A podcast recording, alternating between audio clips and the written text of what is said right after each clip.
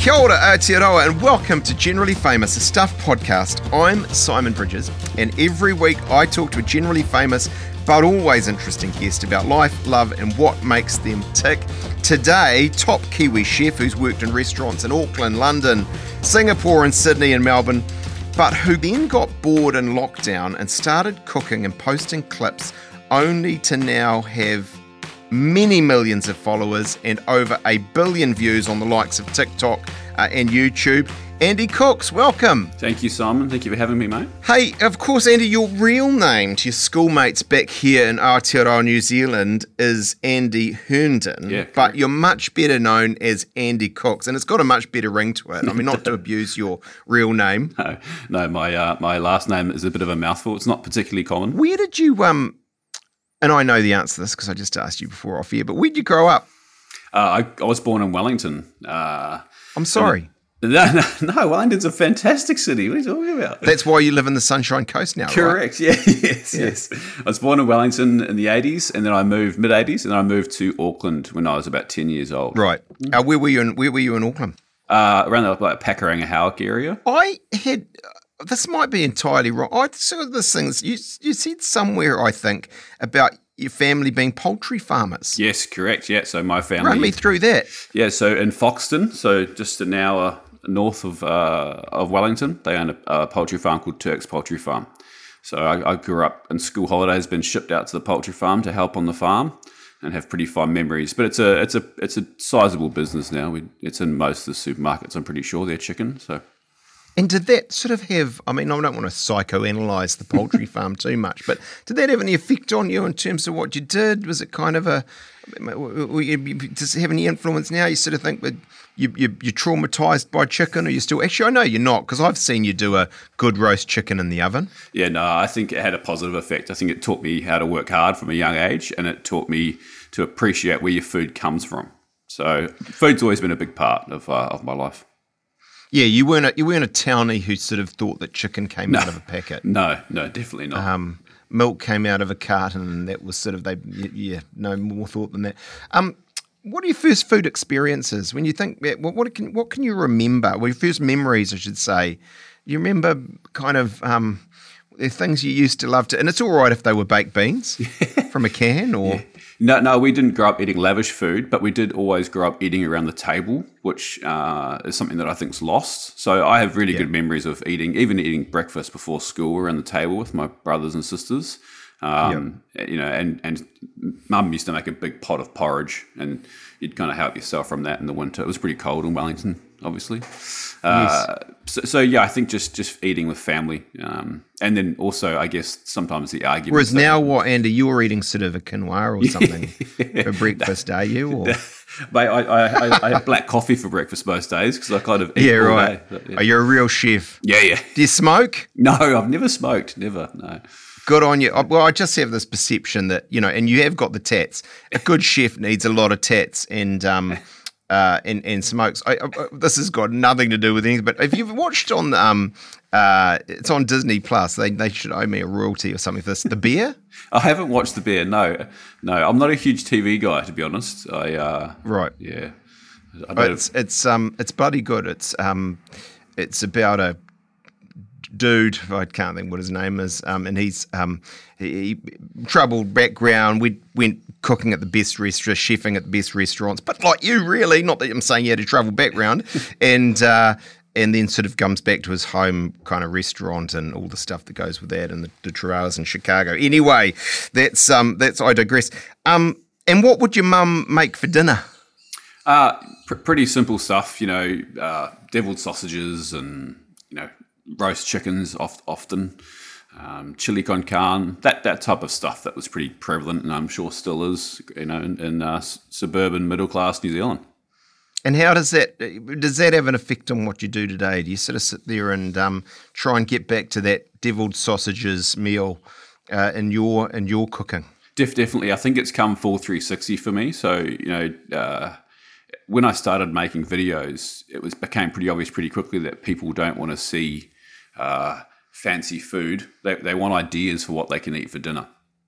So and, and it's, it's stuff that's achievable, but that maybe just has a, a, a, little chefy twist that, that kind of elevates it a little bit. So that that's kind of what you focus on now.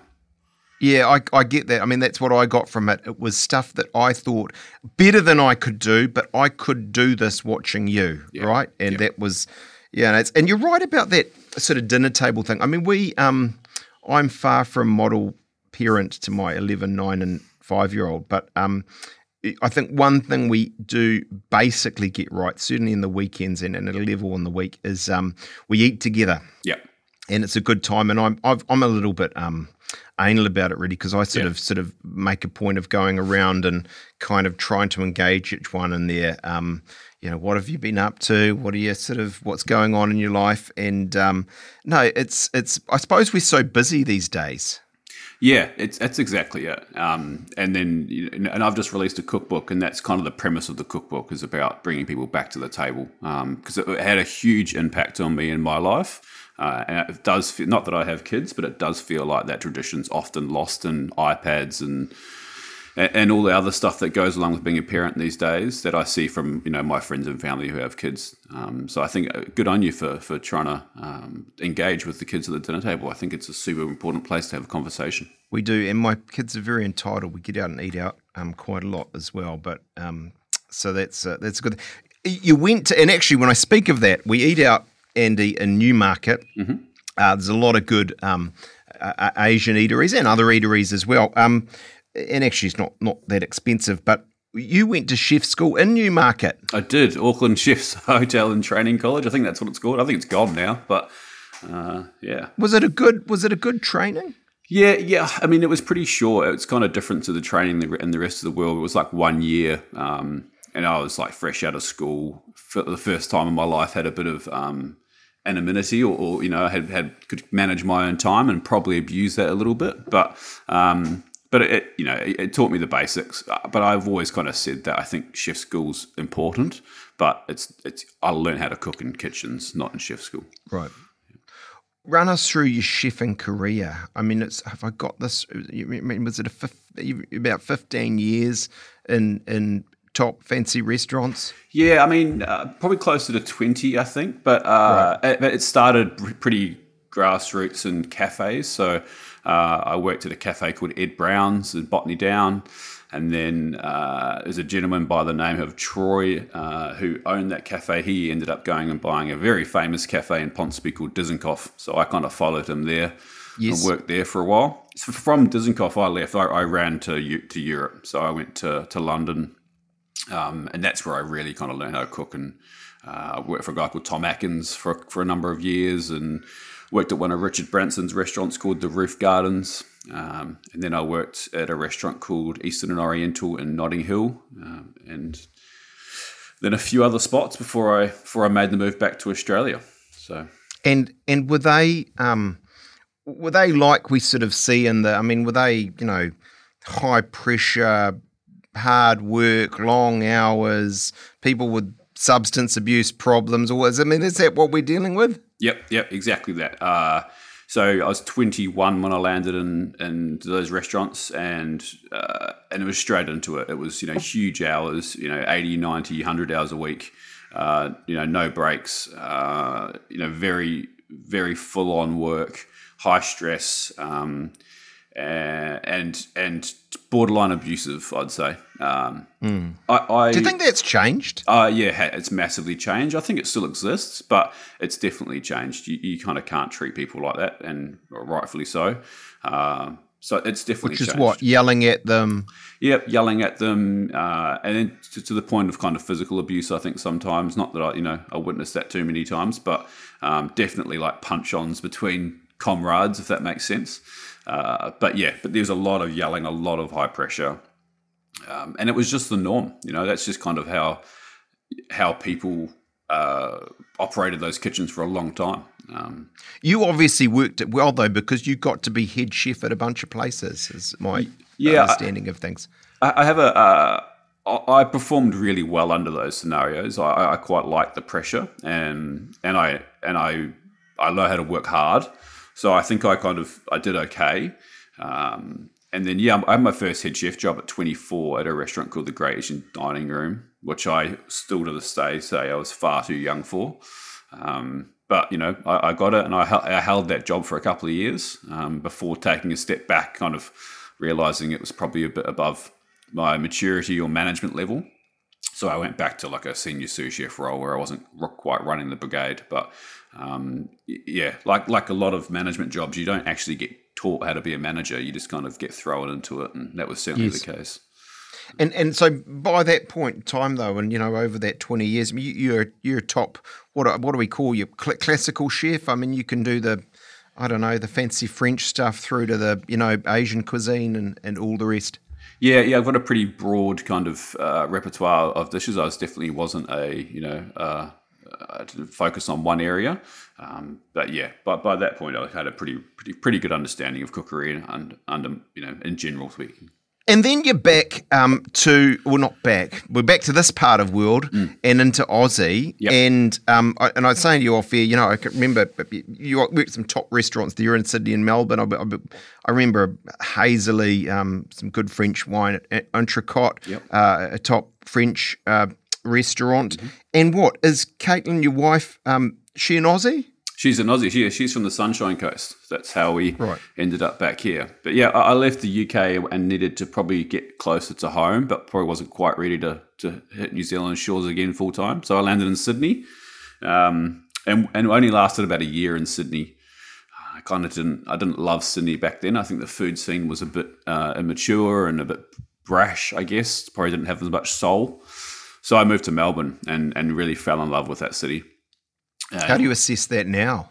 I think the I was actually just talking about the other day. I was just in Sydney, and I think the food scene in Sydney is actually post COVID is better than Melbourne. So, um, which is an interesting change. But I think what do you think has changed? I, I was in Sydney in January. I thought it was fantastic. Yeah. I, know, think just phenomenal. I think COVID just really, really took the soul out of Melbourne. It was so sad to see, but mm. um, it was a super difficult time for the whole industry, um, including the job that I was working at the time. But it uh, it really ripped the soul out of it, and, and to, to be when I'm saying the soul, it actually just ripped the workforce out of it. So hospitality industry in most parts of the world is is kind of built on on on immigrants and people that aren't from that that area, and uh, the Australian government just booted them all out and didn't give them much of a of a fighting chance. So understandably, they've kind of stayed out. So it's uh, and it's pretty hard for restaurateurs now without the labour force there. How do you sort of see that sort of Sydney, Melbourne versus uh, you know I be back a bit in Auckland. I mean, mm. what's the scene like here as opposed to those ones? You have much of a sense of it? Yeah, I mean, I, have spent a little bit of time back in New Zealand since since kind of uh, in, in, in, the last year.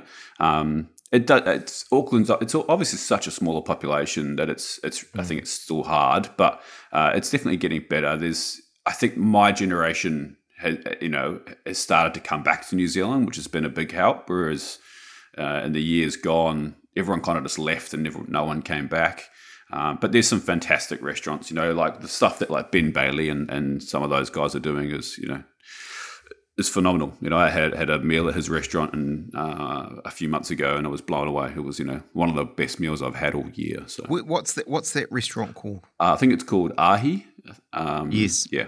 Yeah, yes, it's fantastic. Yes, I've been there. Like the wine means I don't remember that that, that well either, yeah. but it was it was quite good. Um, and of course we talked about lockdown run us through your lockdown. I mean, I yeah. sort of have a sense of the story and how, you know, social media happened, but run us through that. So, Caitlin and myself were in Melbourne. We both had big corporate jobs. So, I was kind of the uh, executive chef slash head of food and beverage for a big restaurant group. So, we had a hundred and over a hundred venues around Australia and New Zealand, but mainly based at airports. Uh, obviously, that was one of the first industries to go. So, I lost my job pretty quickly.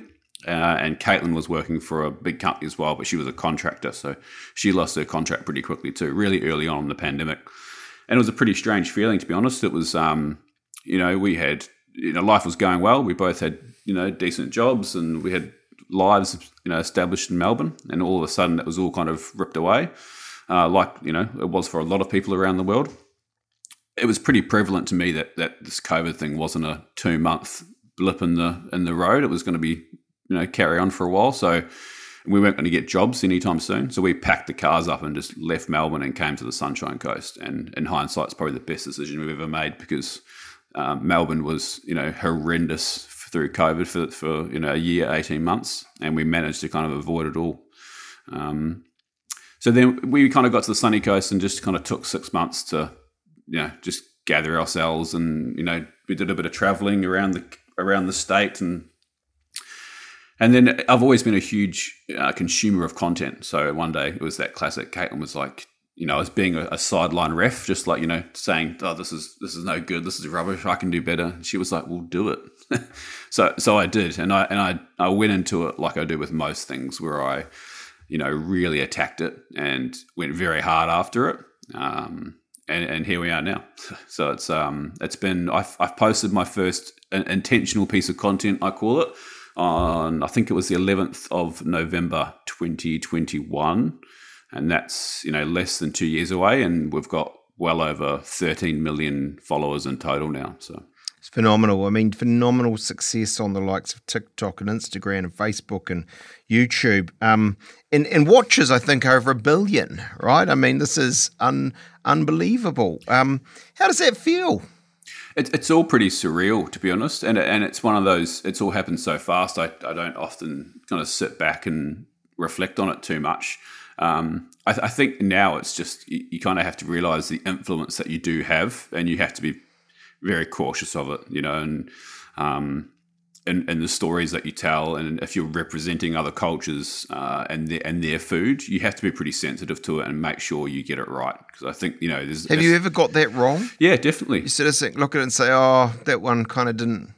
Definitely, you know, and, and you, you know really quickly, right? That's the good thing about this content is that you get instant feedback. So, you know, and, and there's always trolls. There's always, you know, and everyone's grandmother does that particular dish differently but you know every now and then you do get it fundamentally wrong. So you know we try and go back and and fix our mistakes. Uh, we've talked a little bit about what you do. I mean i'd see everything there um, um, you know from kind of asian fusion through to kind of what i would consider i don't know north african is it through mm. um, american diner a bit better than your average american diner but american. So so i mean what do you say about your your cooking and what what it is you're sort of seeking to put on um, on the content that you, you, you do.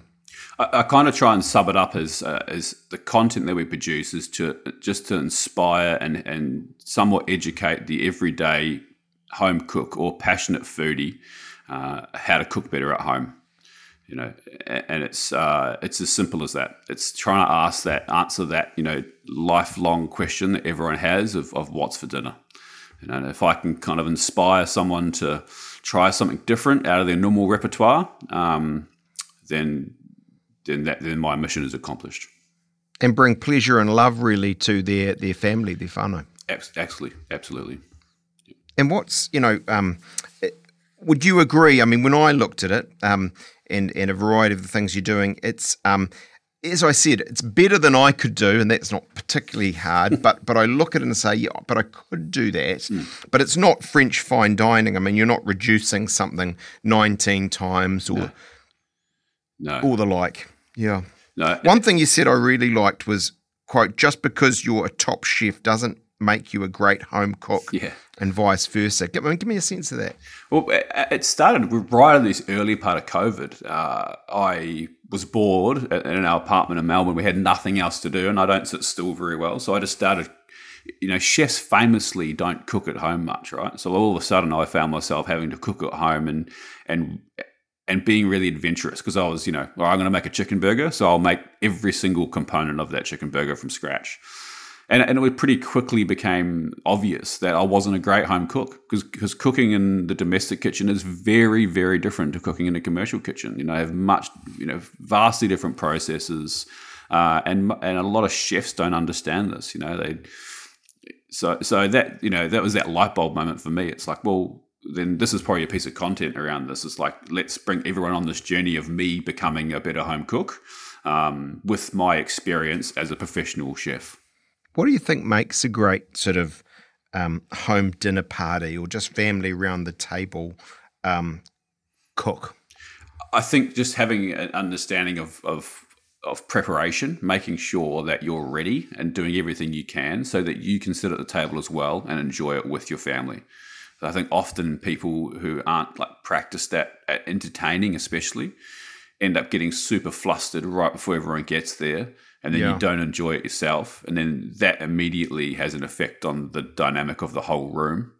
Um, and the other thing that I'm passionate about with with entertaining is when people uh, often don't get the music right, which sounds strange, yes. but it's all about setting moods right. So um, just having music on, and it doesn't have to be loud or obnoxious or you know, I think it's just just sets a mood and sets. A, what are we talking? What would you be playing? Oh, look, I'm a I'm a I'm a huge hip hop fan. I, I, I pretty much exclusively listen to hip hop, but um, but for for dinner parties, it's like you know Guru's Jazzmatazz or something kind of jazz based, so that it's kind of you know just a bit more chill than than some gangster rap playing in the background.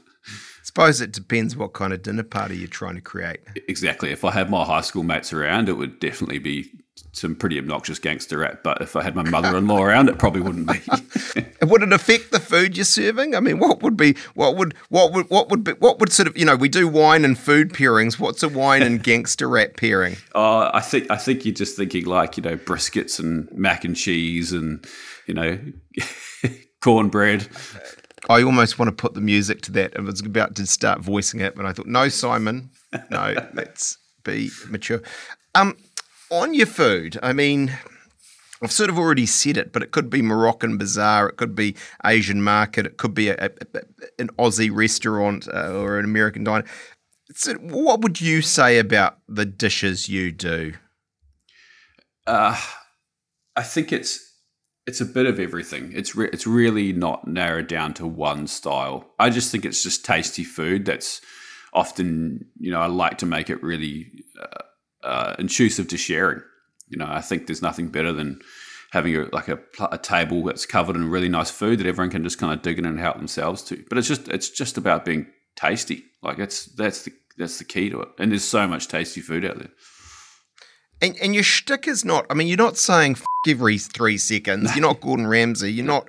Um, you're not sort of doing a camp style or anything. I mean, is it maybe um, ordinary guy bloke sort of routine, which is authentic and empowering for you know good ordinary blokes like Chris, my producer, and I? Yeah, yeah, it's exactly it. It's exactly it.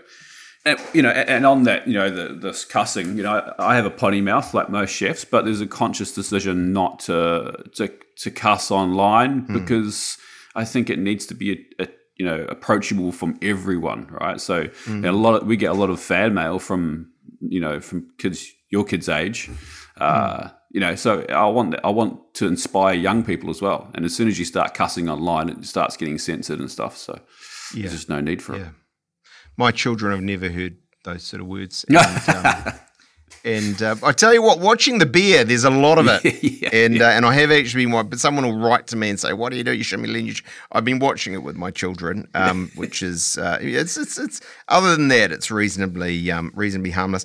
Who's watching you?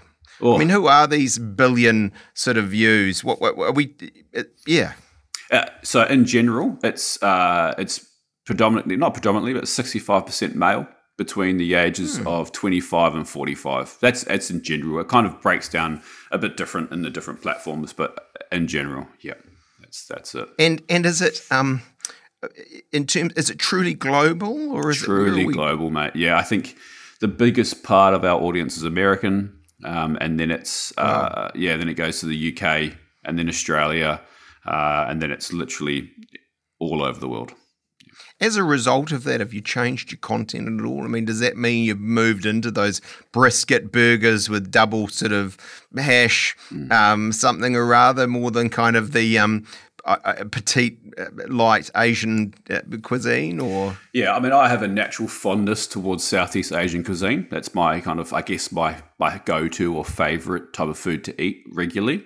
Uh, but at the end of the day, this uh, this as a business and I have people that work for us and we have, you know, monthly expenses. So we have to pay bills. And the reality is that the AdSense uh, is far more prominent from uh, the US and Europe. So we have to kind of cater those markets so that we can keep this business going. So and and, I, and I'm not saying that to say that I don't like that food and I'm doing it, I'm forced to do it, but no. uh, there is a you have to kind of balance it so that the revenue is is balanced effectively. Why do you think, and don't be modest, why do you think it grew so fast? I mean, you have phenomenal online success very quickly, really, it seems to me. I mean, my um, I've seen with businesses who are trying to go from 100 Instagrams to 500 to 1,000 and, you know, the usual times and tricks that that, that requires. I mean, you've gone to millions um, in terms of views, a billion. Is it complicated or were there just two or three things you think that took you, gave you jumps or what? Yeah, it's not complicated. It's consistency. So we post every day. Uh, mm. It's uh, being authentic uh, and just not trying to pull the wool over people's eyes. You know, like if you're if you're authentic and it comes across authentic, and I think that's what a lot of corporate and business accounts struggle with, is yes. that, that they're you know they're the face of a business rather than the face of a human. Um, so yeah, consistency, providing value, and being authentic. You probably just answered it, but but um, what have you learnt um, about online content and what's required? Uh, I've learnt that, like anything in life, that you, you have to be tenacious and you have to work hard at it to, to be successful. Um, anyone that thinks that looks at any influencer uh, in whatever genre they are that's successful and thinks that they have a crazy life is vastly uh, misguided. It's just not true. You know, it's it's um, it's one of those jobs like any kind of small business that is that is literally 24 7 you know so we you know we work really hard we're always in the comments we're always online um, and i think that's the the thing that that because you know kids often these days say want to be a youtube star i want to do this. It's like well that's great but do you actually understand how hard it is? You know we, we ha- you know touch wood we have had fantastic success but this hasn't come without sacrifice um, mm. and without you know a lot of really hard work I might be basically making this up, but I, I, I, feel like I've heard Kim, you know, Kim Kardashian. She's taking like a thousand pictures yeah. to get that kind of one that they they sort of like. I mean, um, are you a one take wonder for TikTok, or is this? I mean, give us the truth here. Is yeah. it were you? Are you doing this twenty freaking times to get the right kind of thing, or and then are they blending them together, or how does that go? Yeah, I mean, the, the, the videos are very heavily edited, right? It's uh, there's no there's no denying that. Um, but I do pride myself on if there is a line to deliver, I usually get it right the first time, not all the time. Uh, on the long format stuff that we do on YouTube, is a bit more takes that go into it. Uh, and th- and that's as we grow and as we get better. Uh, that's the team wanting the best out of the video. So you know, when we first started doing YouTube, it was just me, and I would just kind of rub with it, warts and all. But now the team are, are very much you know make sure that we get it, that I get it. How right. big's the team? I mean, it's quite a big production.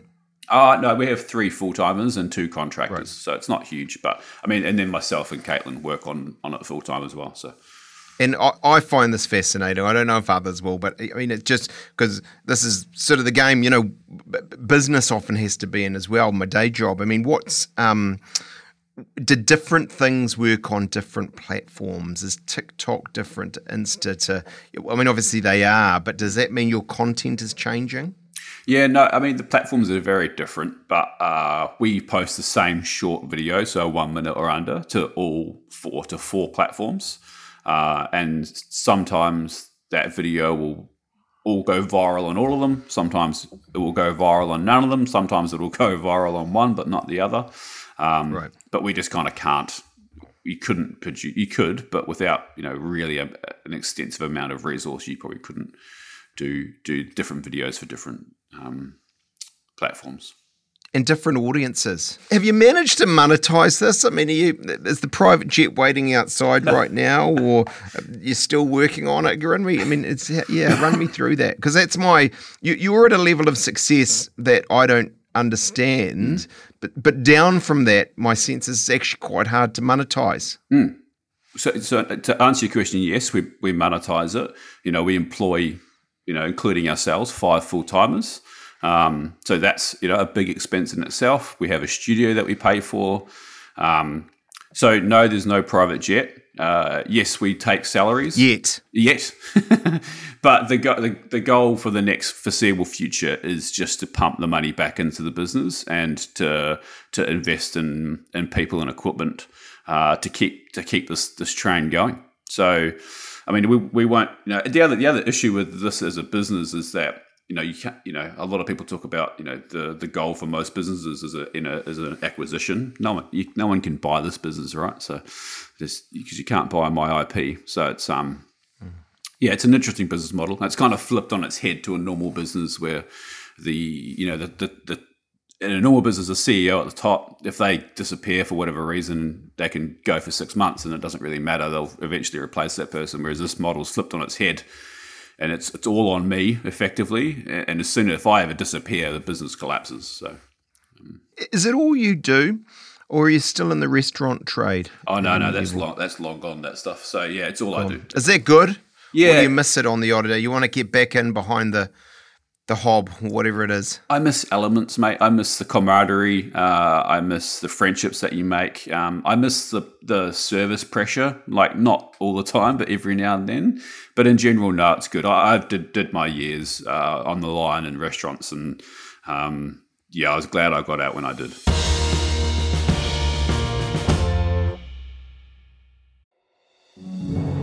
If you don't have time to read the in depth stories or you just prefer to listen instead, The Long Read from Stuff is the podcast for you.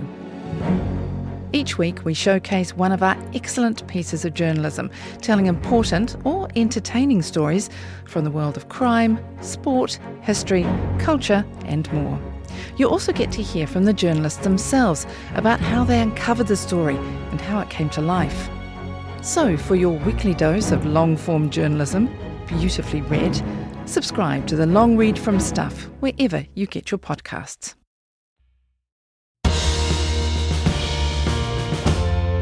We- We're in a you know so-called, um, but but probably because it's the right words for it, um, cost of living crisis. You know, people find it very difficult. Um, I mean, what's your advice on that with cooking and how you, you know, you're a, maybe you're a young couple or a single, whatever you are, a family, and and, and you're sitting there and you're trying to um, you, you know, make good, nutritious, fun meals, but you're on a very limited budget.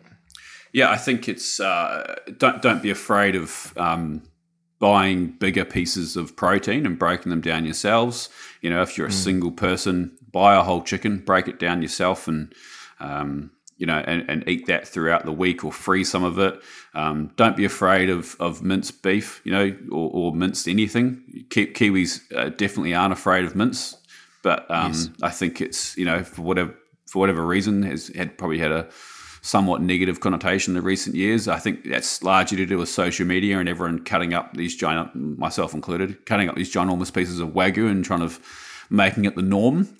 Um, but yeah, the, you know, we're really lucky to live where we do in Australia and New Zealand. That the the quality of the produce, even though um, I know, especially in New Zealand, it's it's really expensive, but the quality that we get is um, is up there. And I think the other thing that we do badly in this part of the world is is, is we have this expectation that you need to eat two, three hundred grams of protein a night. And I'm a big advocate for um, for eating less amount of grammage of protein, but eating higher quality. Um, you know, if you think, look at like Thai, uh, Thai culture, for example, the you know, a four nice sized prawns will feed a family of six. You know, you know that that type of it's just a much different way of looking at at protein. Um, And look at them; they're lean, mean, and attractive. yeah, yeah, exactly.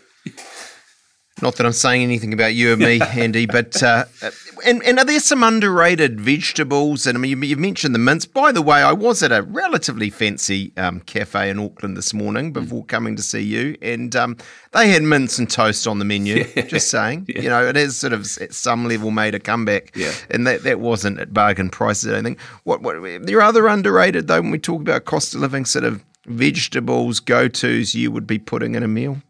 Yeah, I think. Uh, I, th- I mean, I'm a huge fan of, of kumara, sweet potato, and you know that that type of stuff. And at this time of the year, and, and getting pumpkins and, and things Pumpkin? like that. Yeah. Like why I was just going to say, but but the Yanks, you couldn't be putting that in your stuff. The the Yanks wouldn't know what you're talking about. To them, it's only a sweet Halloween. It's bizarre, isn't it? Yeah. They'd be like, "You're roasting it to go with the chicken. You're a fucking nutcase." That's what they would be saying. Yeah. But they've been missing out. I mean, this is my pommy in-laws. They're like that. They don't understand the pumpkin. It's a wonderful one. Peas. Peas? I'm answering the question I asked you, but peas are a wonderful, underrated. Onions. They're probably not so underrated, but onions. But pe- peas are uh, funny. They're very. Uh, there's a lot of people that hate peas. You, I post peas online, and people get very How can upset. Hate a pea. Know, they're Pea so is like a tomato or an egg. It's like they are a staple. yeah, yeah. They Apparently were not. in my growing up. apparently not in the US, but Tell us about your cookbook. So uh, Andy Cooks the cookbook. Original name I know, but I think it was like the first one. Uh, and it's been a lot of hard work. I'm dyslexic, so I struggle with written language. Um, So it took a lot of work for me to get stuff pen to paper. But I'm I'm really proud of it. It was shot in Melbourne by a fantastic photographer called Mark Roper, uh, and the whole team that worked on it's been incredible. Um, and it should be well, it should be arriving in Australia and New Zealand this month. So it's very exciting.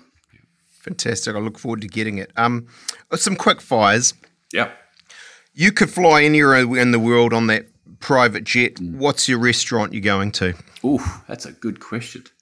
Uh, Well, if you don't know the answer, I certainly don't. I've always wanted to eat at uh, Eleven Madison, which is a pretty famous restaurant in New York. So let's go there. What are they? What sort of style is that? What are we getting there? Oh, it's that's very you know top restaurant in the world vibes. You know, lots of courses. I think they're actually vegan at the moment, which is kind of unusual for me. But um, amazing. But they're yeah, they're a very cool restaurant.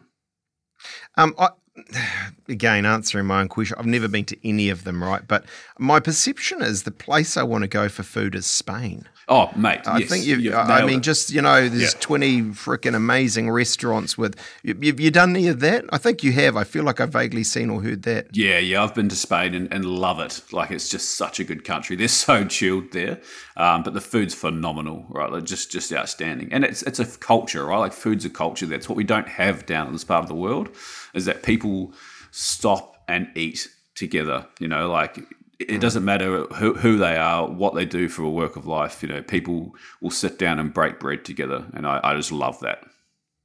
What would you change about Kiwi Aussie culture when it comes to food if you could? I mean, I know you probably just answered it there, but you could give us a sense of that. Yeah, yeah. I think just appreciating uh, the the celebration or the ritual of eating together more. You know, I think we we it's kind of gone aside and um, and and. And, and starting to build a food food culture. You know, we've got some fan, you know fantastic produce in New Zealand. Uh, you know, there's some fantastic heritage with what the Māori did and, and how they cooked let's let's try and learn from that and, and, and elevate it and, and see you know what else we can do I mean, Americans are an ultimate fast food culture, basically. Mm. I mean, I know there are exceptions. So it's interesting that you go so well there because you're countercultural to a lot of what America and its food industry has been about. yeah but america's a big country right you know and, and it's very diverse and and, and there is still a big food culture there too so so yeah i think mm. middle america is very fast food focused but there's still you know if you go to the likes of la and new york the big the big kind of metropolitan cities there's a lot of it's not too dissimilar to to melbourne sydney auckland What's the best restaurant you've ever been to? oh uh Or best experience? There's there's been so many. It's really hard to to to to remember them all. I did eat at a restaurant called Serai in Melbourne over the weekend. It was a, was a Filipino restaurant over fire by uh, a really cool chef called Ross. That was that was phenomenal. A so rest- what's that pig? And yeah, kind of lots of pork. Yep, yep. Um, kinilaw, which is like ceviche, I guess you could call it. Um, yeah, lots of delicious, delicious food there. Uh, Gimlet in Melbourne is a really favourite restaurant of mine at the moment. Classic kind of French European bistro. Um, yeah, there's there's so many good restaurants that I've eaten. I'm very fortunate to have eaten at so many. favorite foodie cities in the world. Or uh, Barcelona, definitely. Uh, that's you know to, to tie into your Spanish comment earlier. Uh, that's a pretty good foodie city. Sydney at the moment, we were talking about that earlier. I think Sydney's a fantastic food city at the moment. Um, but yeah, I haven't been to Europe in a while, so maybe I need to fire up that private jet and head over there soon. Um, your favourite go-to dish to cook? Uh, I'm coming around, not me because you don't need to impress me, but you know someone you want to impress, um, and you're having them round. What are you What are you going to do that's that's um, a bit special? If it's a bit more casual and it's like a nice day uh, and it's during the daytime, it's probably fire up the pizza oven and just do pizzas and some mm. salads. If it's nighttime, probably a really slow braised lamb shoulder, you know, some some mashed potato and some peas a la There you go, some some French style peas. Wonderful, wonderful. Um, your favourite? It's a different question to the last one. Your favourite dish to eat? Oof, that's a good. My favourite dish to eat. Uh, it's probably like my favourite meal would probably be like a good steakhouse steak, like you know, like a proper steakhouse. You know, all the sides, uh, nice ribeye, cooked on the bone. Me too. Yeah, me I'm, too. I'm a meat guy, really. Even though I was oh. like, oh, don't eat too much meat. Now I'm like, uh, eat a big, eat a big steak. That's a problem. There's an internal conflict in my life. Um, where do you reckon you'd go for a great steak? Uh, there's, I mean, there's a few spots in Australia. The, to, to be the truth is that there's some fantastic pubs that do good steaks in Australia. Um, the but then you know there's the classic. But even those even those um, surf clubs in Aussie are pretty yeah. good. Yeah, you know, the, at a higher level than um, dare I say what we see in New Zealand. Yeah, the surf club culture is good, especially on the sunny coast. is really good here, and, and they've kind of got the best the best positions right for watching the sunset over the over the breaking waves. So it's a pretty good spot, the surf club culture. But not that I'm not that I wish this on you, but you know, you're on death row. It's your last meal mm. before they do something to you. Some say should be a desert island meal, but you, you, get the picture. What what are you having? Run me through the two or three or four courses. Yeah, I think it's probably uh, it's probably starting with like a chicken liver pate or like a nice terrine or something like that. A bit of kind of French charcuterie, uh, and then yeah, rolling into into maybe a tomahawk uh, you know, cooked over fire, some some really nice duck fat potatoes. Yeah, uh, as much as I like, kind of like the fine dining fancy stuff, I don't think it's like death row for me. You know, I think, and, and even that, you know, I'll go to a fancy fine dining restaurant once or twice a year, and that's enough for me. I, I like, yeah. I like a good service, um, you know, and well cooked food, and you know, and like two courses, that's enough. I don't, I don't need fifteen courses. So are you are you an entree or a dessert guy? What's sort of better there? Look, I, I tell you what, I, I, was always a entree guy, but recently uh, I gave up drinking about six years ago, seven years ago, and since I stopped drinking, I've been I've turned into a dessert guy, and I think it's because I'm not getting the sugars from the booze. But yeah. Ah. That's interesting. That's yeah. that probably says more about me than you. Actually, it's a inter- well, it's interesting on this um, podcast uh, generally famous, we, um, I would say, a disproportionate number of our um, talent, mm. as they say in the game, um, are teetotal. Mm. Have either you know had a problem yep. or just for a long time for whatever reasons haven't drunk mm. uh, alcohol. What's your story on that? Yeah, no, I had a problem. I um, like most people in the industry, I was drinking too much, and and I was drinking every day, and it was affecting. Um, it wasn't affecting my performance, I wouldn't say, but it was definitely affecting my relationships. Um, I realized that, so I tried to quit solo. It didn't really work very well, so I, I checked myself into a rehab um, and did thirty days, and haven't looked back since. I think. Uh, How long's that been? Uh, almost seven years now. Yeah, so. Mm. Good on you. Yeah, and, and it's, it's, it's, nothing but a good thing. Like, and I, and I don't think it's for everyone. I think don't think teetotals for everyone, but um, for, certainly for me, it's you know my performance in life is better. My my relationships are better. You know, all mm. it, it, it's nothing but positive. positive, and I don't miss it at all. So, cooking implement you couldn't do without a mandolin, which is like a slicer, takes your top of your fingers off. But yeah, but no, they're, yeah. they're fantastic. Um, the Bear has a lot of scenes with them really grating and cutting and yeah. going fast and causes a lot of anxiety in myself. Favorite way to cook? Uh, over charcoal, over fire. Yeah.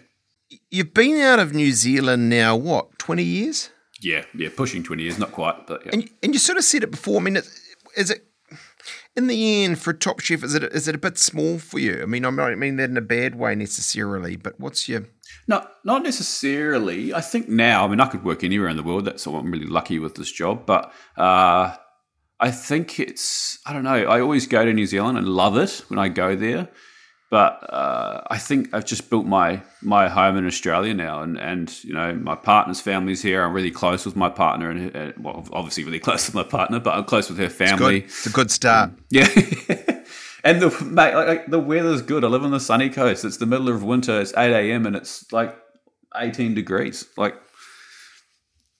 you can't beat it. Yeah, no, that's right. What's the um, what's the future hold for you and Caitlin? Um, is it a Netflix travel foodie show? Is it a little cafe by the beach? Is it global domination on the internet? What, what do you Yeah. sort of reckon? I think we're, we're going to focus on the content for the next year and trying to improve that content. Uh, definitely some, um, you know, the early stages of some conversations happening with some of the bigger streaming services, but nothing set in stone. But would certainly be open to that type of thing. Um, but the, the reality is that the the best business model for us is probably to keep it ourselves at this point and um, and just post it on YouTube. But we just need we just need people to go and watch the videos and you know like and subscribe and all that stuff so that we can continue to make them. So we, we we're doing a series at the moment called Origins.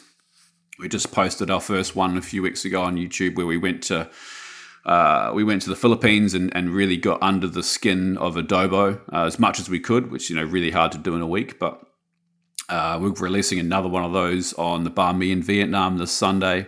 Um, and then we've got another one filmed for uh, chicken rice from Singapore. And then we head to the States again at the end of the month to go and do the same with Texas barbecue and Nashville chicken. So, um, and then next year we'll go do some episodes in Europe. So I really like that kind of, I guess you kind of almost call it documentary style uh, content on on food history on particular dishes. So I'd love to keep exploring that, but you know that's really expensive content to produce, as you can imagine, to fly a crew of people around the world. Um, so yeah, I'd love to keep exploring that, but I think that probably sits better um, either in a streaming service or on our own platforms. But um, yeah, it's a, it's an interesting landscape, the media landscape at the moment, as I'm sure um, you guys are seeing as well. It's kind of changing pretty quickly. So.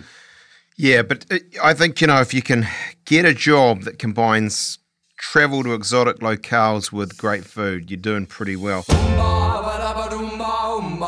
Let's wrap up by asking the questions I ask every guest. We call this section General Knowledge. Um, if you could be somebody else for a day, who would it be? Uh, probably Stephen Fry. I'm a huge Brilliant. Stephen Fry fan, and I think I just amazing. I love the way he uses language, and I'd love to be as advanced as him in the English language. So I think, yeah, he'd be an interesting person. He's incredibly smart and cerebral Yes. guy, isn't he? Yes. Um, a a little like you, you, you and me, but you know, one senses the, the, the, the, the conversation could be somewhat more elevated if he was here. We'd be we'd be throwing in Latin and gr- Greek myths and and uh, and and and scientific quotations. What's the um What's the most embarrassing moment you've had? I have embarrassing moments like every day. I don't know. I, I'm really bad with names and faces. So I, I, I- I frequently, there was a guy, we're building a new studio in a house here on the sunny coast at the moment, and there was a gentleman that was on on that site building, and I just walked up and introduced myself, and I know this guy really well. I've had, I've cooked for him, like he's he's eaten dinner with me, and I cooked for his family, and I just I was tired, and I just completely blanked and just didn't know who he was. That was pretty embarrassing. And it was like, well, you walk away you just from, sort of you've just got to feel your way into that. It happens to me every day. It's like, oh, it's great to see you. Yeah, what have you been up to? yeah, but but then And I then slowly you piece together where and how and what Yeah. you know this person from. I associated him with someone that was completely wrong. So I was like, oh yeah, you know, oh yeah, how's the surf club? And he, he's not even a, a surf club member, you know. And he was like, Oh well, that's bad. what are you talking about? You really, really- you mucked that one yeah, up, really mate. that one I've up. done that a few times. I was at this dinner. I'm sitting this, this, this group of people that I've known a long time, and uh, uh, I won't just describe them in case they listen to generally famous podcasts, but a person I, I met them 20 times, Yeah. right? And we're talking and talking, and I maybe I was tired. It probably wasn't at my best. And about halfway through the evening, she said, You don't even know my name, do you? like it was really, and it was the issue was I didn't. and I said, Well, your husband's name is blah. And I said her husband's name. And I just, you know, I didn't think she needed to call me out like that. you know, I met a lot of people Yeah, in yeah, politics. You know, it's uh, it's one of those sort of games. But anyway, it's not about me. If money was no object, what are the first three things you'd buy? Oh, I'm I'm a hopeless car guy, so I'd buy, and it's not because I like to flex. It's just because I love cars. So it'd be like a an F40 Ferrari, probably a McLaren uh, F1, and I don't know an old Alfa Romeo or something like that. Yeah, just cars. Brilliant. Yeah. Brilliant. Famous actor who'd play you in the movie of your life. Well, that's a tough one. Who, who do you who do you pick? Do you go like do you go like someone who's really attractive, or maybe someone who's a bit more interesting? Maybe Keanu, Keanu Reeves. He's a pretty interesting dude. Rides motorbikes. I like motorbikes. Brilliant. Yeah, Brilliant. I could see it. Yeah. Not really, but you know, it's, it's okay. I mean, you know, put you next to Keanu. I mean, I if I lost sort of thirty kgs, I could you st- yeah. I could possibly do a Keanu, but um, no disrespect, Andy, but I don't see that for you. But that's that's cool that that's who you chose. Um, if you could choose to stop aging at any age, which would you choose? eh, Are we talking like vanity or or intelligence? Well, you 'Cause int- if it's, you interpret the question any way you want, Andy. I, I reckon later. I reckon like I reckon I, I don't reckon I've hit my peak. I reckon Brilliant. forty five, and I'll be. That's yeah. actually fantastic. Well, Andy Cooks, uh, it's great to talk to you. I've really enjoyed it. It's been an absolute pleasure. Thank you, Simon. Likewise.